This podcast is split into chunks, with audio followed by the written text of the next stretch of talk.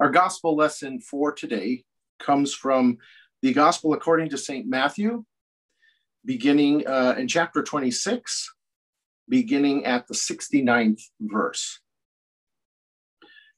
Now, Peter was sitting outside the courtyard. The courtyard is our um, place of the passion for today.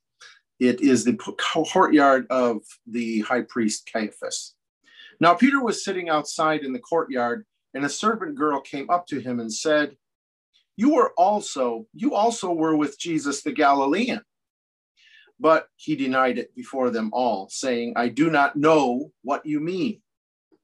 And when he went out to the entrance, another servant girl saw him. He said to the bystanders, She said to the bystanders, This man was with Jesus of Nazareth. And again, he denied it with an oath I don't know the man. And after a while, the bystanders came up and said to Peter, Certainly you too are one of them, for your accent betrays you. Then he began to invoke a curse on himself and to swear, I do not know the man. And immediately the rooster crowed. And Peter remembered the saying of what Jesus said Before the rooster crows, you will deny me three times.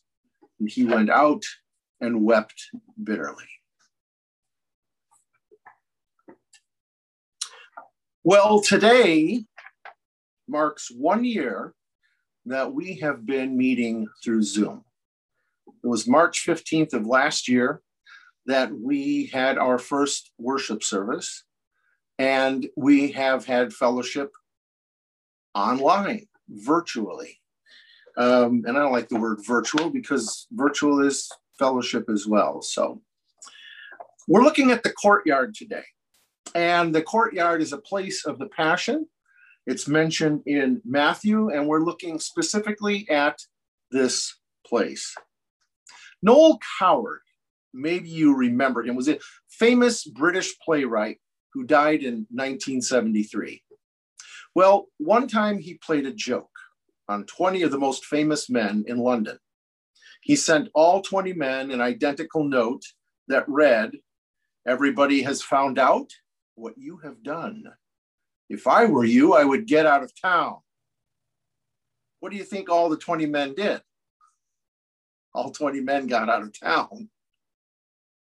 What if you opened your mailbox one day and found a note just like that? Everybody's found out what you have done. If I were you, I'd get out of town. What would race through your mind?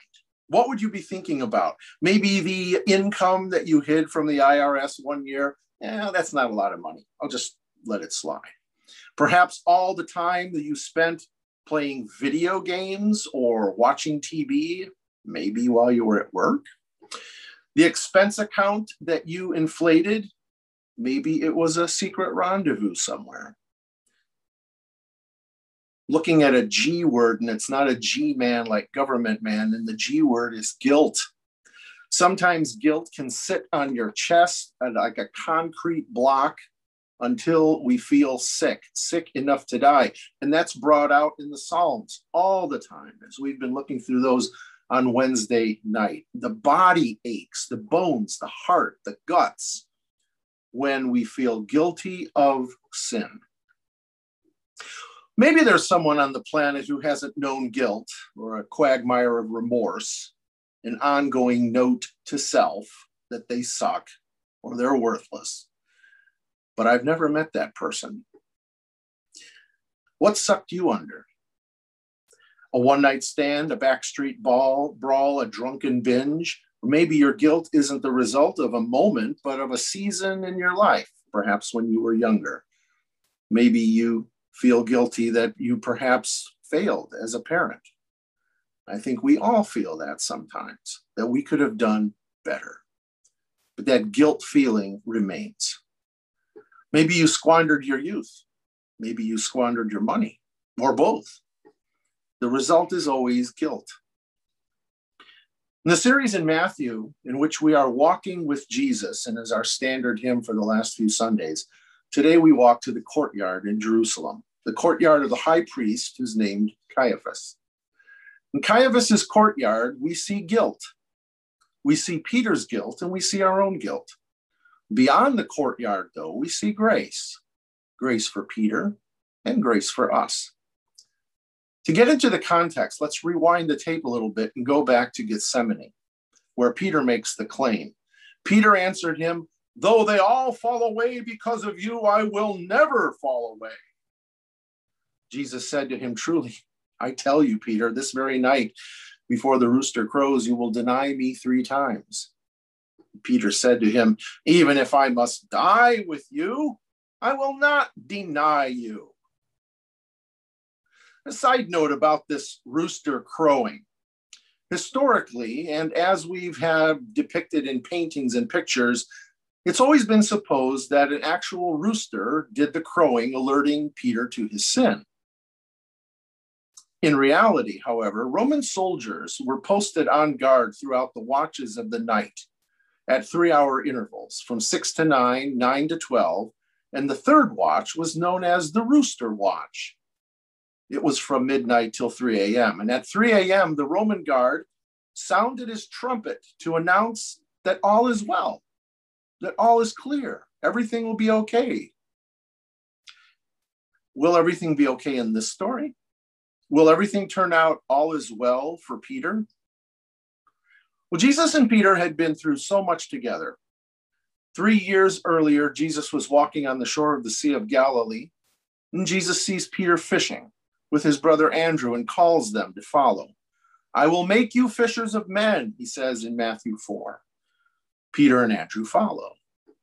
One day, about a year later, Peter follows Jesus out onto the Sea of Galilee during a whale of a storm. Peter walks on the water, but then he begins to sink.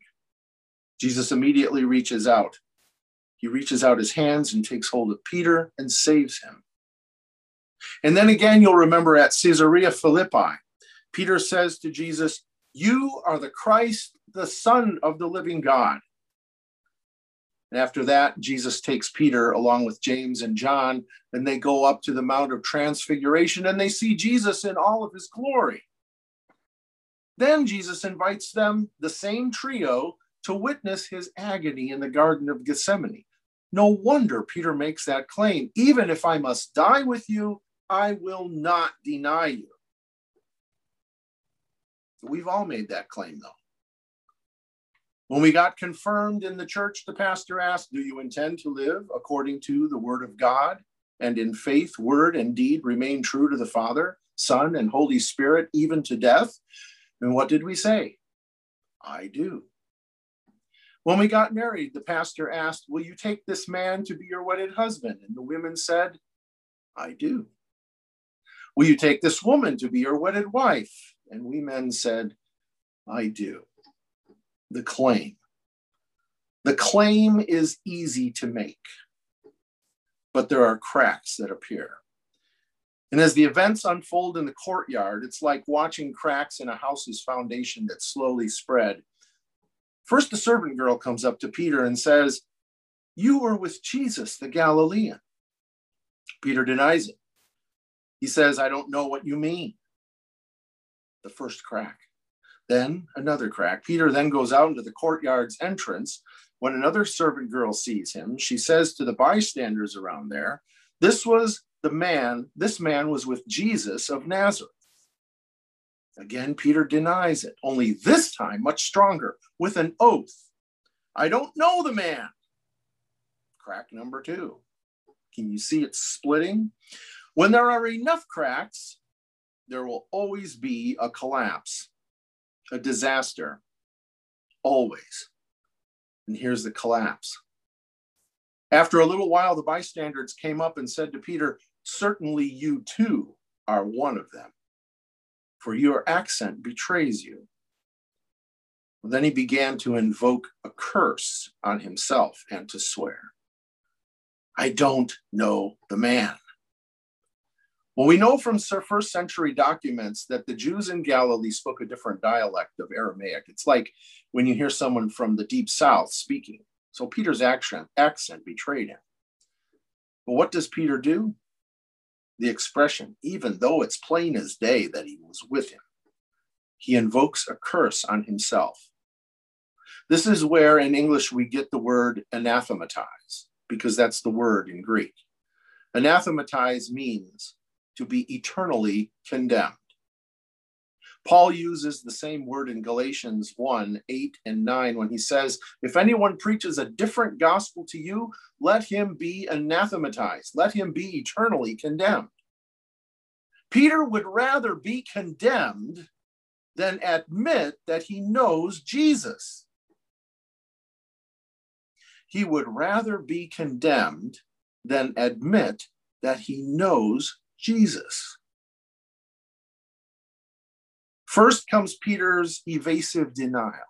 Then comes Peter's direct denial and oath. Now comes Peter's curse. What's next? The rooster crows, the trumpet sounds. The Roman soldier says, All is clear. After the cracks appear comes the collapse.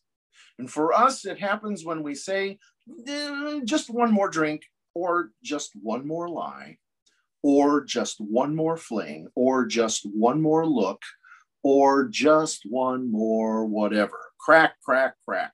But one more always leads to one more, always leads to one more. And when there are enough cracks, there's a total collapse, always. We can see that, although I won't want to bring politics, so we can see what's going on in New York as a prime example of that if we can't see it happening in our own lives. It's always a collapse. Then what? Then we enter the G word, then we enter guilt. Even though we may keep a cool exterior, our inside is, like they say in Spanish, patas arriba, feet up, head down. Then what are your options when you feel the guilt? That's the key. And that's what Peter's going through. Each of us has a whole bag of options with which we frequently deal or respond to our guilt. In our bag of options, we might choose to numb our guilt with a drink during happy hour. Maybe we numb it through binge shopping. Malls always make us happier. Maybe we numb it through binge internet gaming or binge eating or binge drinking or binge TV watching. So easy to do now with streaming. We might choose to deny our guilt, pretend the rooster never crowed with something else, concoct a plan to cover it all up.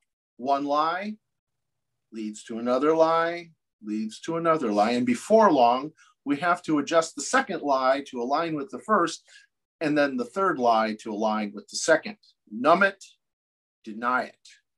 We might choose to bury our guilt bury your guilt beneath a mountain of work and a calendar of appointments. The busier we stay, the less time we have to spend with that one person we have come to dislike so much, ourselves. Or we might punish ourselves, cut ourselves, which is what goes on a lot today, flog ourselves, if not with whips, then with rules, create a long list of things to do, pray more make promises to study the Bible more, show up earlier, stay up later. We might choose to minimize our guilt. We didn't sin. It wasn't that bad. We didn't lose our way. We didn't sin. We just got caught up in the moment and we, we didn't sin. We just took the wrong path for, for a minute. Or we might probably redirect our guilt. Lash out at the kids, lash out at your spouse, lash out at co-workers, your neighbors, your cat, your dog, the driver in the next lane, the man in the yellow submarine, whatever it might be, it's their fault, not mine. Or we can offset our guilt, build the perfect family, create the perfect career, score perfect grades, and be completely intolerant of the mistakes that other people make. Guilt that G word turns us into miserable, weary, angry, stressed out people. Guilt sucks the life right out of us, but grace restores it. Grace restores it through confession. And this is the option that Scripture gives us, only Scripture. It offers us to come before God, a loving Father, and admit our sinfulness, admit our guilt, our weakness, our brokenness the confession of Peter. Peter went out and wept bitterly. Peter didn't numb his guilt. He didn't deny it. He didn't bury it. He didn't punish it like Judas did. He didn't minimize it. He didn't redirect it and blame others, and he didn't offset it. Peter confesses his guilt, period. While Peter went outside the courtyard to confess, Jesus went to the cross to die. Jesus doesn't wait until we get it all together. Jesus doesn't wait until we overcome our temptations and fight our demons and conquer our own sin, deal with our own guilt. Paul says in Romans chapter 5 God shows his love for us in this that while we were still sinners, while we still had that guilt, Christ died for us. In our courtyard, we see guilt. But beyond our courtyard, at the cross, we see grace. And grace means what? It means forgiveness. It means new life. Like Peter, who preaches the sermon on Pentecost? Peter. Whose sermon converts 3,000 people? Peter. Who writes two books in the New Testament? Peter. Peter knows the resurrected Christ. He sees and experiences his love and his forgiveness. In Christ, Peter is a comeback. A comeback doesn't depend on how much we love Jesus. Comebacks depend on how much Jesus loves us, restores us, gives us new life. Not a second chance, but a new beginning. The old being sacrificed together with Christ on the cross. Comebacks don't depend on what we do for Jesus, comebacks depend on what Jesus does for us. Comebacks don't depend upon us giving our life for Jesus comebacks depend on Jesus giving his life for us. Remember when Jesus told Peter, Before the rooster crows, you will deny me three times? And when that Roman soldier blew his trumpet, as we've come to know, Peter knew his sin and felt his guilt. At that moment, the trumpet was a wake up call to acknowledge his sin but the intention of the Roman soldier, even in the face of what Peter had done, was to announce to everyone that all is well. Though for Peter the trumpet blast sealed his guilt and shame, perhaps Jesus meant for Peter to hear that it was as it was meant to be a reminder that all is well. Even though Peter was swallowed up by guilt in that moment, Maybe Jesus was reminding him that his sin was swallowed up in grace and forgiveness.